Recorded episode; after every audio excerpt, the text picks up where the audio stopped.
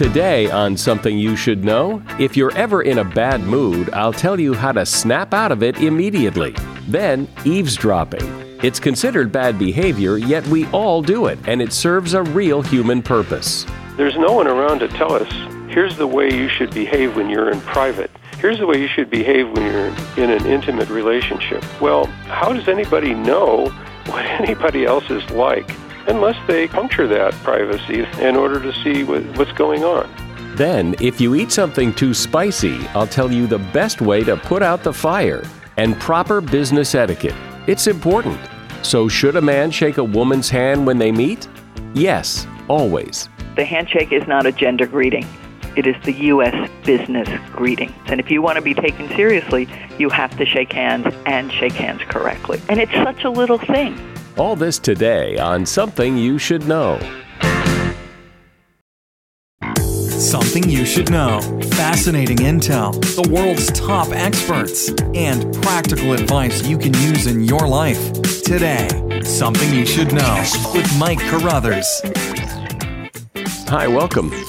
The holidays are supposed to be the happiest time of the year. So if you find yourself in a bad mood around this time of year, well, you need to get rid of that. So, here are some scientifically proven ways to shake a bad mood. First, watch TV and exercise. In research from the Journal of Sports Science and Medicine, people who enjoyed television while walking on a treadmill for 10 minutes had double the mood boost than people who exercised without distraction. Look at gorgeous scenery. Heading outdoors is a well established spirit brightener, but research from the journal Frontiers in Psychology found that just looking at pictures, particularly those awe inspiring landscapes, can do the same thing. Do what you do best. Practicing your strengths can make you feel better, according to research from the Journal of Positive Psychology. Be social. Chatting face to face or even online reduced participants' bad mood in research published in Computers and Human Behavior. Imagine your perfect self. Think about the best that you can be for five minutes and watch your spirit soar, according to the journal Psychiatry Research. And that is something you should know. Eavesdropping. Just the sound of the word sounds naughty. Uh, eavesdropping is, in a sense, snooping. You're hearing things you were not meant to hear, and then maybe you gossip about those things you heard. Eavesdropping is generally considered to be something you're not supposed to do, but interestingly, we all do it. We're really driven to do it, and in fact, it serves a purpose.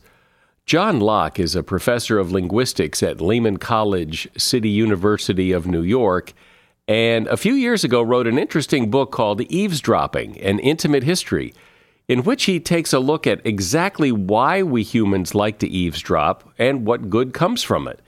He even looked at how other animals eavesdrop. And he joins me. Hi, John. Welcome. Hi, Mike. Thanks. Thank you. It's nice to be here. So, when I think of eavesdropping, it, it, has a negative connotation. It's something you're not supposed to do. Proper people, polite people don't eavesdrop except that everyone everyone loves to eavesdrop. So so how do you look at it? How do you define eavesdropping? Eavesdropping, besides violating uh, other people's privacies, is an attempt to tune in basically to what's going on in other lives. And that's something that we need to do.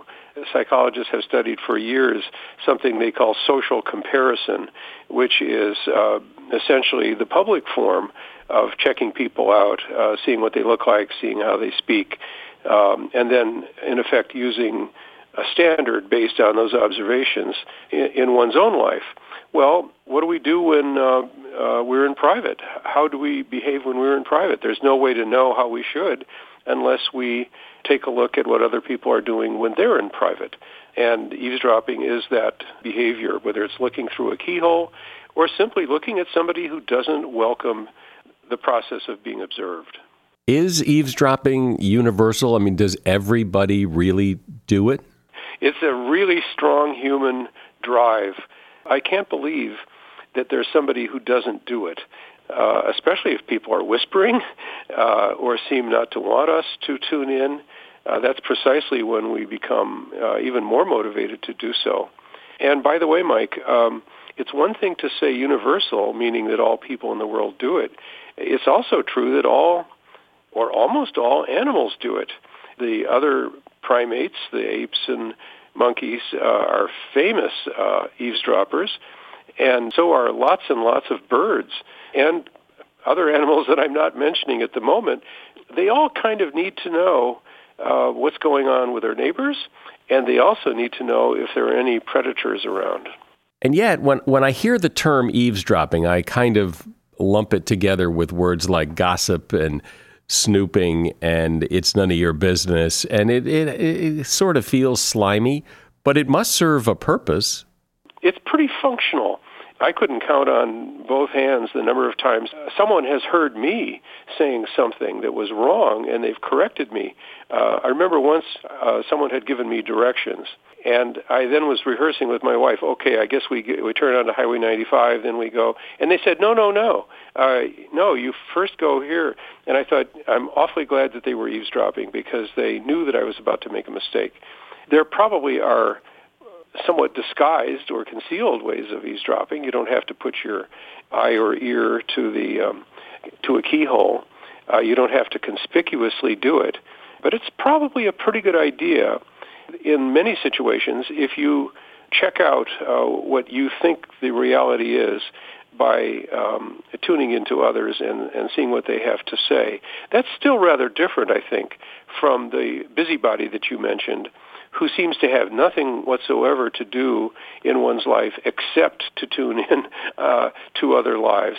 It, it, it does seem sort of tawdry, I suppose, but there are so many cases in which eavesdropping is functional that it um, it really seems to justify itself. But what's the benefit of it? I mean, as you've described, and I think when people stop and think about it, clearly we do have this strong desire to know what goes on behind closed doors in other people's lives. But but what benefit does it serve? What now knowing that information, how does that benefit me uh, than not knowing that information? We know something as adults uh, that very young infants don't have and most other animal species don't have. We have an awareness that inside every person is a self, a mind. It's where their personality is stored. If we want to know what makes other people tick, we have to try as best we can to make inferences about what's going on inside other people. And that is something they often cannot tell us themselves. It's stored in their unconscious cognition, their unconscious thoughts.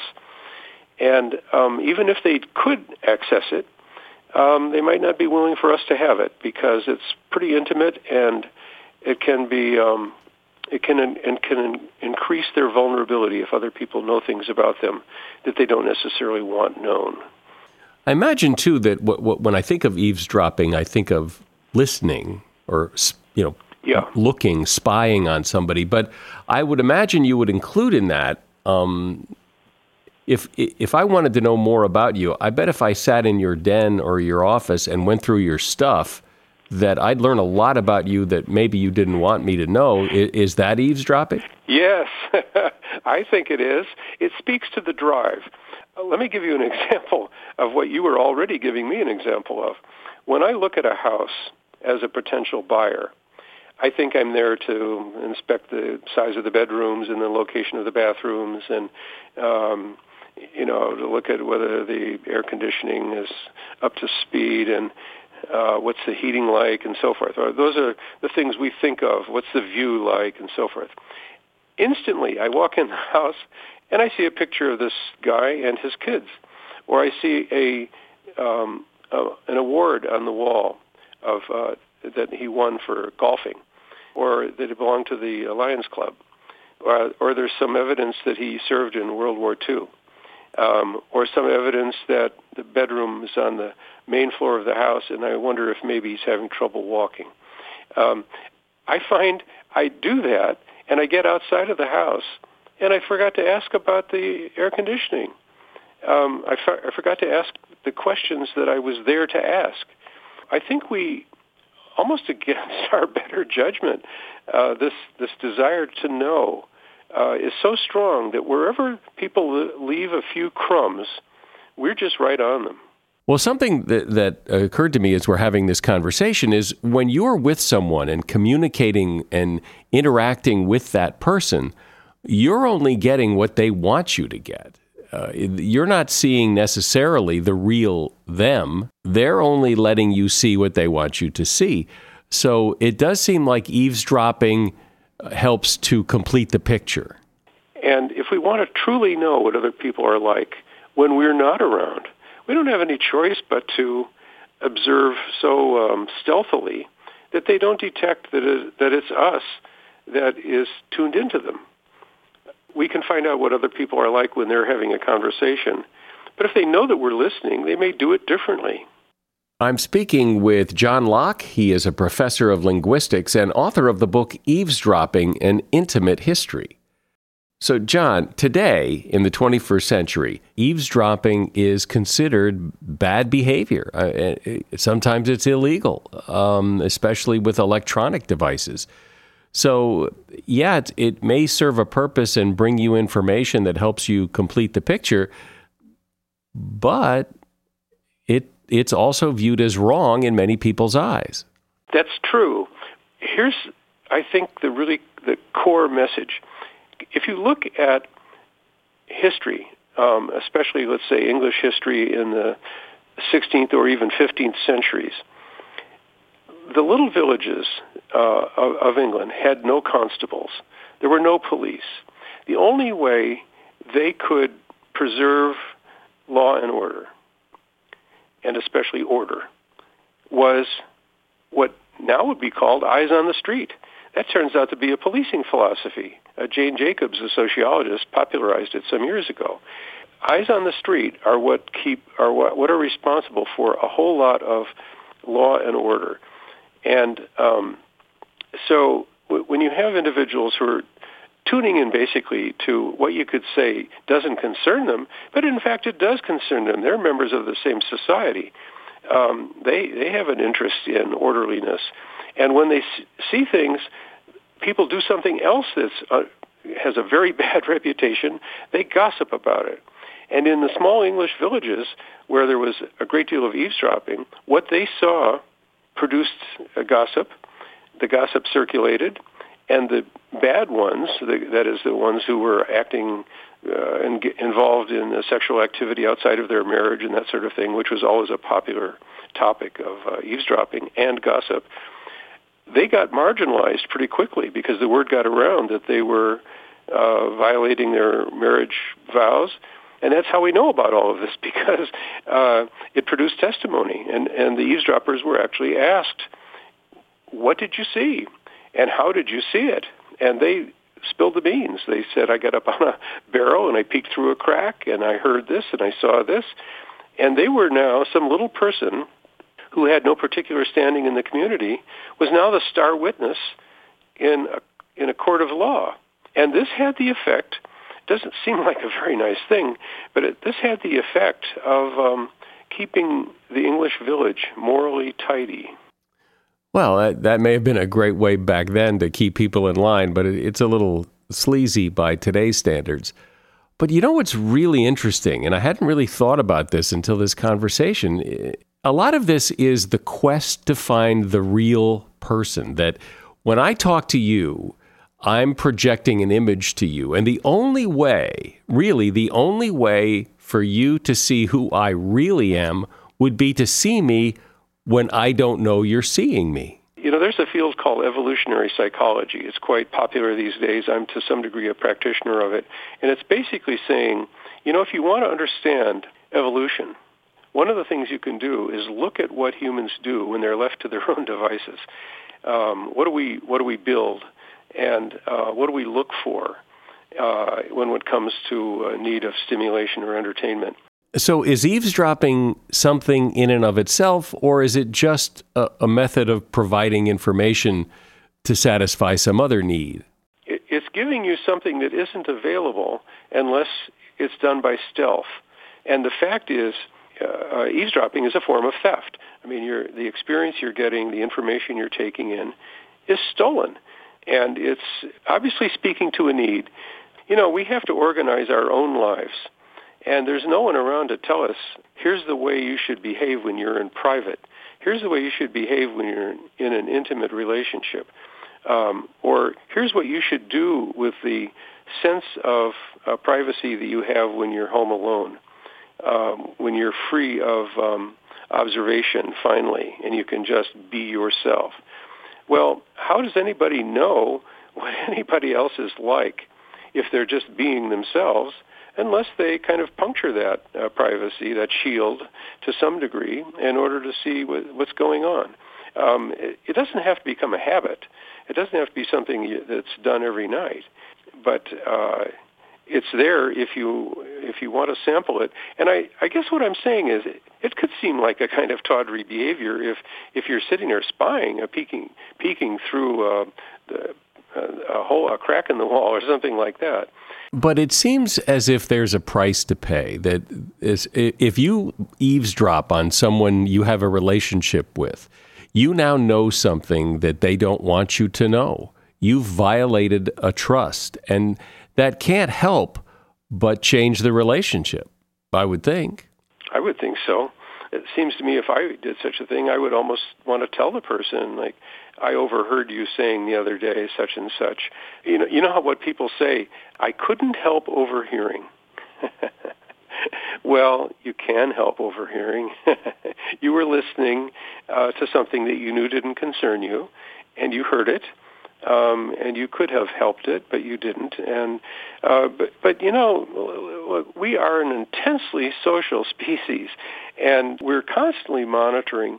Well, I know you make the point, and I think it's an interesting point that we are so fascinated by what might be going on behind closed doors and one of the reasons we may be so fascinated with what goes on behind closed doors is that's not the way uh, through most of human history we have lived. There have not been doors and walls that we we were all just living together. People lived openly like hunter gatherers who slept on the ground in front of their little huts. They knew what was going on with each other 24 hours a day. And when people first got walls, there's evidence for a, a feeling of violation. When people went inside on days when the weather was good, and the thought was, what are you doing in there that you can't do out here? That was just as uh, angst-producing as somebody who is creak, uh, peeking through the a crack in the wall. Like, why are you in there? you have what are you doing that you can't do out here? I mean, that's that's the sense of it. Um, and so uh, they were basically restoring the light when they peeked through the crack and exposing what was going on there. And sometimes it, because they were uh, unnecessarily sequestering themselves in the eyes of outsiders, um, they thought that they were simply rectifying the situation by observing and then uh, trading information about what they saw. It's interesting. One of the things that we look for in a topic for this podcast is how universal is it? Does it apply to a lot of people? And this is a topic that not only applies to everybody, but as he, as you point out, uh, other primates, birds, and other animals. My guest has been John Locke. He is a professor of linguistics at Lehman College, City University of New York. And his book is called Eavesdropping An Intimate History. And there's a link to his book at Amazon in the show notes. Thank you, John. Thanks for, uh, thanks for coming on. Thank you, Mike. It really is amazing how your behavior, how you conduct yourself at work and with colleagues, really does matter. Little things like how you shake hands, to what you post on social media for other people to see, to whether or not you send a thank you note to someone who did something for you. All these things can have repercussions. Sometimes they are slight and subtle repercussions, and sometimes they can make or break your career. Barbara Pachter has been an expert on the etiquette rules of the workplace and how they've changed. She's been speaking and conducting seminars on the topic for some time, and she is author of the book, The Essentials of Business Etiquette how to greet, eat, and tweet yourself to success. Hi, Barbara. Hi, Mike. It's nice to be with you. So I think there is a perception, anyway, that the rules of behavior matter less in the workplace, that how you dress matters less, that the formality of the office of yesteryear is pretty much gone, and that things are generally less formal, and, and, that people just don't care as much about all of that etiquette stuff as they used to. I think people do care, and I think they care even more because business is always competitive, and how you present yourself matters. And if you want to move up and you want to be successful, presenting yourself professionally is incredibly important. When you say it's incredibly important, it's incredibly important because it's common sense that it matters, or does it matter because people have actually studied this and found that it really does matter? There are some real studies that dress matters, how you that people feel better when they're dressed up. I get a lot of stories from HR people telling me that young people come in and they sort of they don't they sort of slouch on the chair, they're not dressed well and they go, "Well, you know, yo guy, what's up?" And it's like when you're competing, how you present yourself matters and those people don't always get the job. So let's get into some specifics and let's start with uh, uh, how you introduce yourself to other people in a business situation or in a business social situation. You say it's it's really important to use both your first and last name, and I know I sometimes just I, I sometimes just use my first name, but uh, so talk about that. I think it's very important that you present yourself with your first and last names. And it's interesting that you say you do it because I have found that women do it more than men. And it gives you standing. You want what I say, you want to be of substance in the workplace. That means, you know, you walk into a room, you when you're introduced, you present yourself, you say your name, you shake hands correctly, and people are more apt to remember you when you do it does seem like there are cases where it could be overkill, particularly in social settings, when uh, even though there are business people there, that that um, you know you. I'm Michael Carruthers. How are you? It's, it's it might well. sound a little much. well, you you added another variable there, and people don't always realize that there's tons of things that make up your impression. So, you know, hi, I'm Mike Carruthers sounds fine, but you added tone to it which is a nonverbal. Hi, I'm Mike Carruthers, and that's a difference. So it, it's it's tricky, but what we're talking about is your verbal and nonverbal communication, and the words may be fine, but your nonverbal communication can be sending a very different message. Is kissing ever appropriate anymore? well, who are you talking about? At I mean, work, at colleagues. If you're interacting with people and you have relationships with them, and you know them, you may want to hug and kiss them. But the difficulty with that is that you have to use common sense, and unfortunately, common sense isn't that common. Because, Mike, I may know you, and I've known you for a long time. I see you, I'm going to hug and kiss you. Now, other people are going to watch me hug and kiss you, and now they're going to come over and think that they can hug and kiss me. Now, it may be all right for you, but it's not going to be all right for them. And you've already established a standard that it, you're hugging and kissing people. So you have to be very careful. There was a young woman who would hug and kiss her customers, and she was an exceptionally attractive young woman. And when she would go to their offices, she would hug and kiss them, and it was fine. But one night she was at a dinner meeting, and she went up to one of her customers and gave him a big hug and kiss in front of his wife, and it was not okay. So you have to use some common sense. Handshaking. Uh, what what's the what are the rules for who st- puts their hand out first and who doesn't, and what if they don't, and and just run through that. I get more questions on the handshake than any topic I teach. There is a new guideline in the workplace today, and that it is we are no longer trying to base decisions on how men and women interact based on gender, but much more on rank or host visitor status. So the new guideline is that the higher ranking person should extend his or her hand first to welcome the other person. But, but, but, but, but, it rarely happens because there's so much confusion around the handshake. you give the higher ranking person a split second, and I mean just a split second. And if he or she doesn't extend the hand, you have to extend yours. The key is the handshake needs to take place. In the U.S., it is the proper business greeting. And if you want to be taken seriously, you must shake hands. And you must shake hands correctly. Because what do you think if somebody gives you a limp handshake? Pretty Weak. wimpy, yeah. So you need to shake hands correctly, and a lot of people don't. Then they're surprised that they don't, but they don't. And the key is you want thumb joint to touch thumb joint. You wrap your fingers around the palm of the other person, and it should be firm but not bone breaking.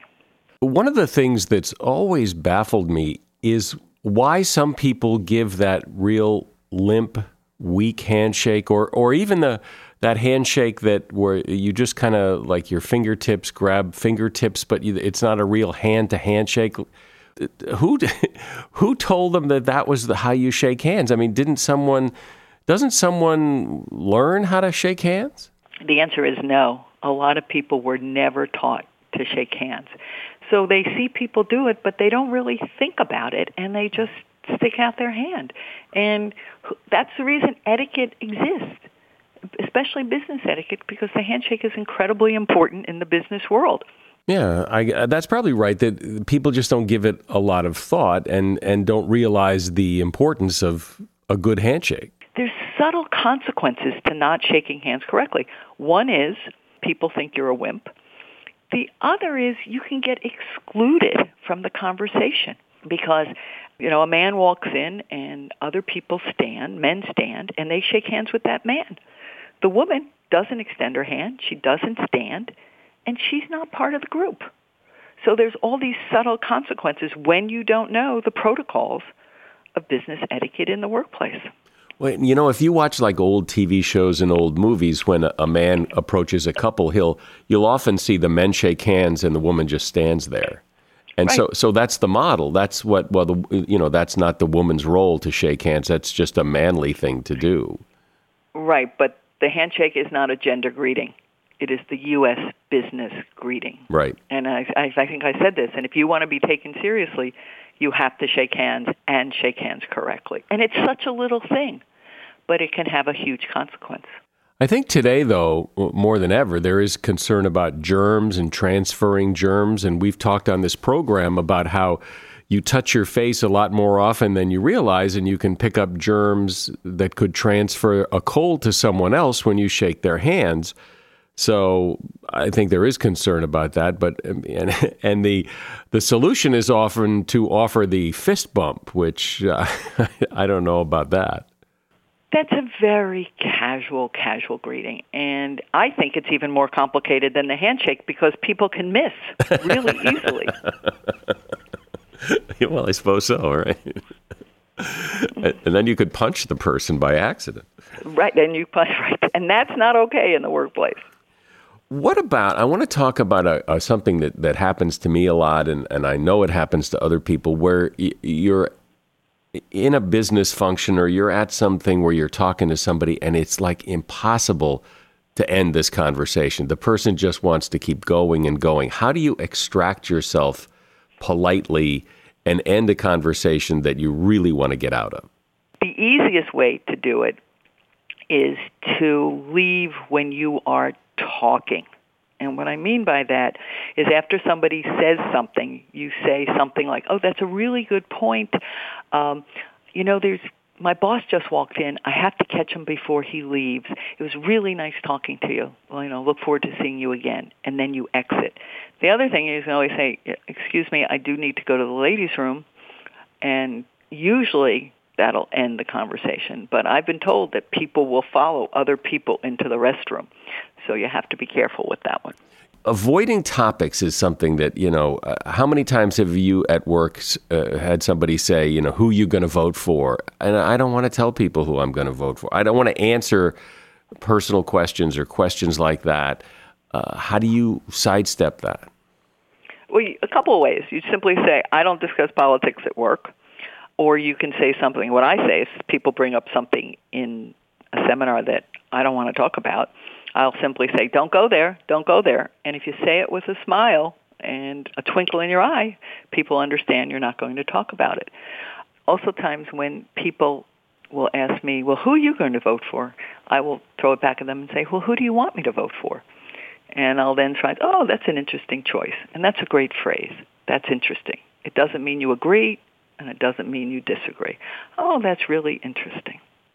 I think there's some confusion, particularly in the workplace or with work colleagues, when it comes to some of the older legacy etiquette rules, you know, that men hold the door open for women, men pull the chair out at, at a dinner table, uh, uh, men pick up the check.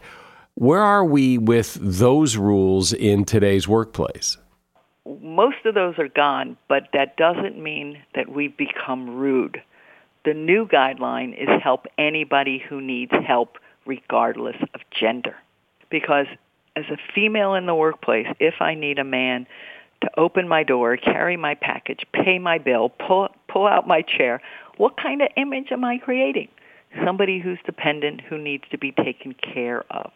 Will I then be the first person that comes to my boss's mind when it's time for a promotion or a difficult project? Probably not. Now, any one of those things can be fine, but when it becomes a pattern, people need to look at it.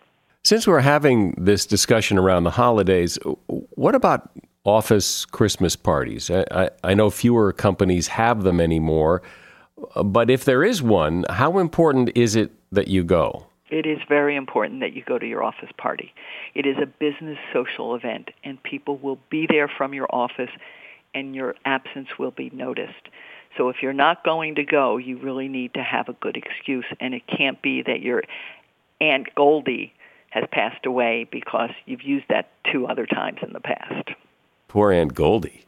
And it, it, it's important. We've talked around about there are business situations and then there are business social situations.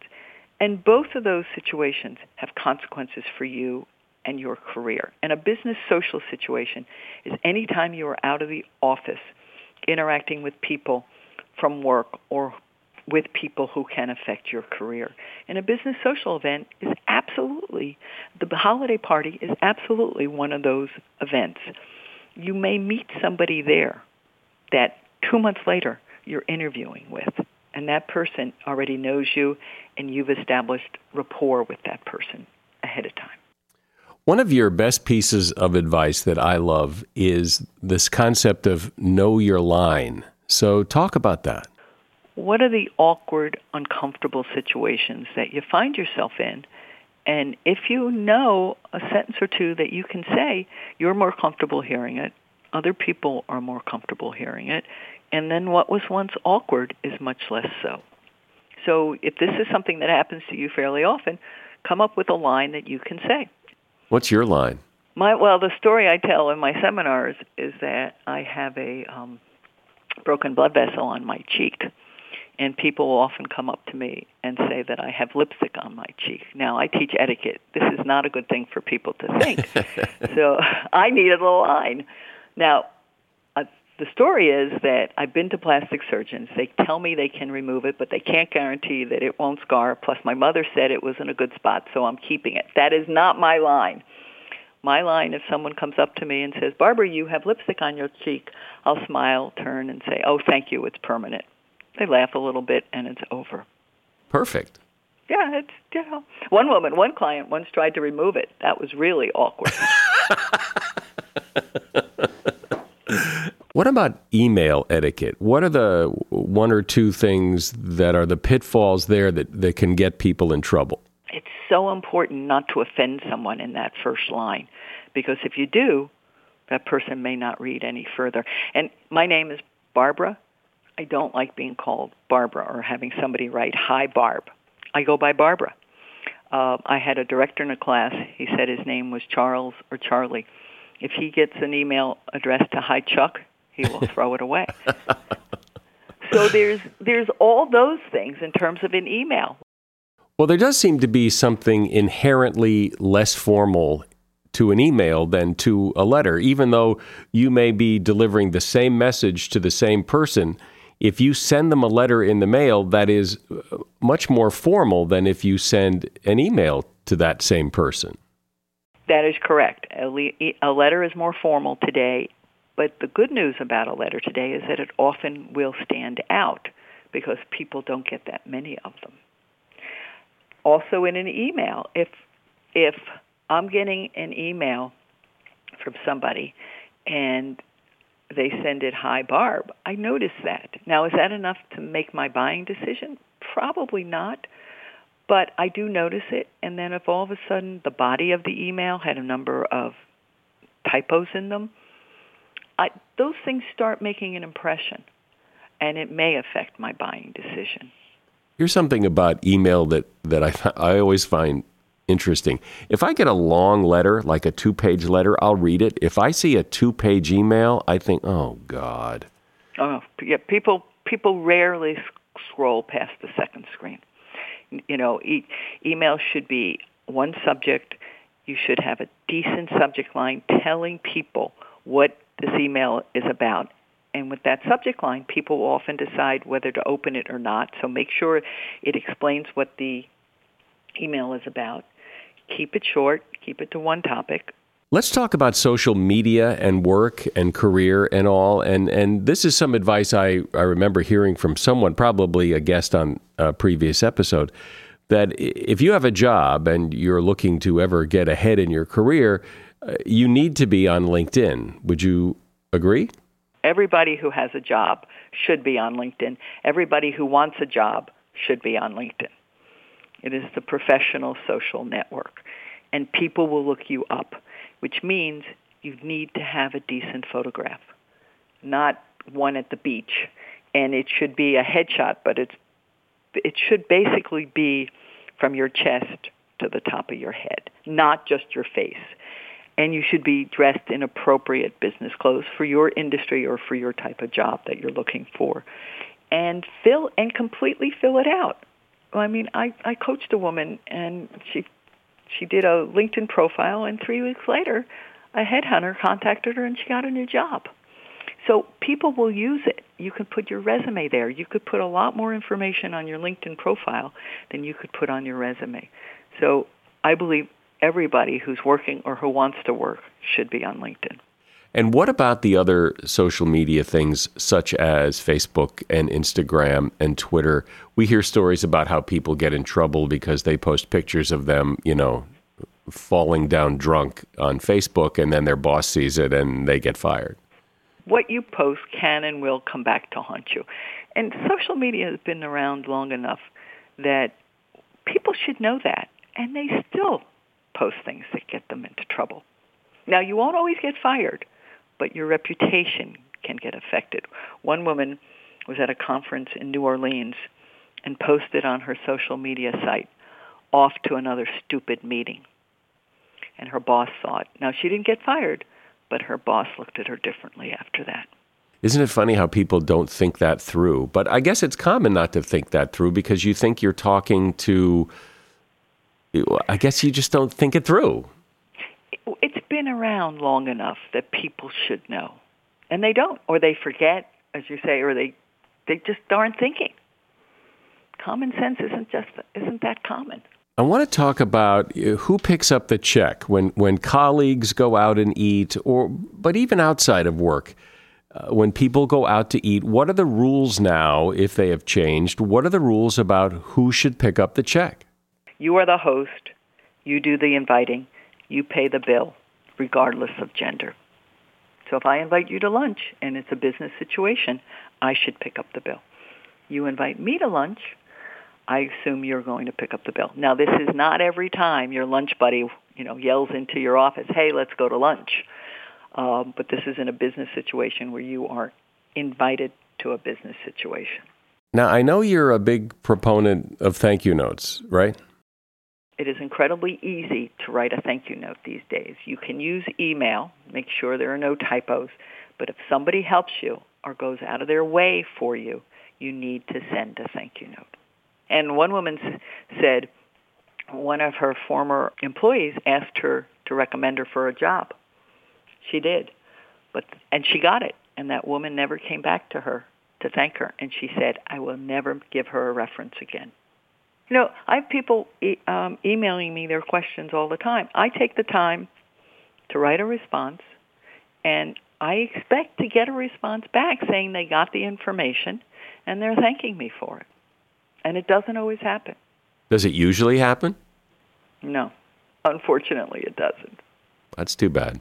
All right, Barb, get that thing off your cheek and. Uh... Okay, Mikey. Barbara Pachter has been my guest. Her book is The Essentials of Business Etiquette How to Greet, Eat, and Tweet Yourself to Success. And you'll find a link to her book at Amazon in the show notes. Thanks, Barbara. Thanks for being here. Thank you. I appreciate it too. Bye bye. Do you like hot and spicy food? If so, you're into pain because that spicy sensation from hot peppers is not taste, it's not a flavor, it is the sensation of pain. According to an American Chemical Society's YouTube video, the cause is a compound called capsaicin. It's a colorless, odorless substance that's most heavily concentrated around the tissue of a pepper. It's also the ingredient in pepper spray. It binds to pain receptors in your mouth, those same pain receptors that detect hot substances like boiling water as well as acidic food. What the video also shows is that when you eat something that's too spicy, water is about the worst thing you could drink. It's like mixing oil and water. The water doesn't dilute the capsaicin, it just spreads it around the mouth, making things worse. The best thing to drink is milk, as dairy products attract and dissolve capsaicin. It also turns out that the more hot food you eat, the better you can tolerate the heat. Your tongue gets desensitized if you eat spicy food regularly. And that is something you should know. If you follow us on Facebook or Twitter, you will get additional information that you don't hear on the program and also reminders to listen to the podcast. And you can also subscribe to this podcast so you never miss an episode. Just subscribe wherever you listen. I'm Mike Carruthers. Thanks for listening today to Something You Should Know.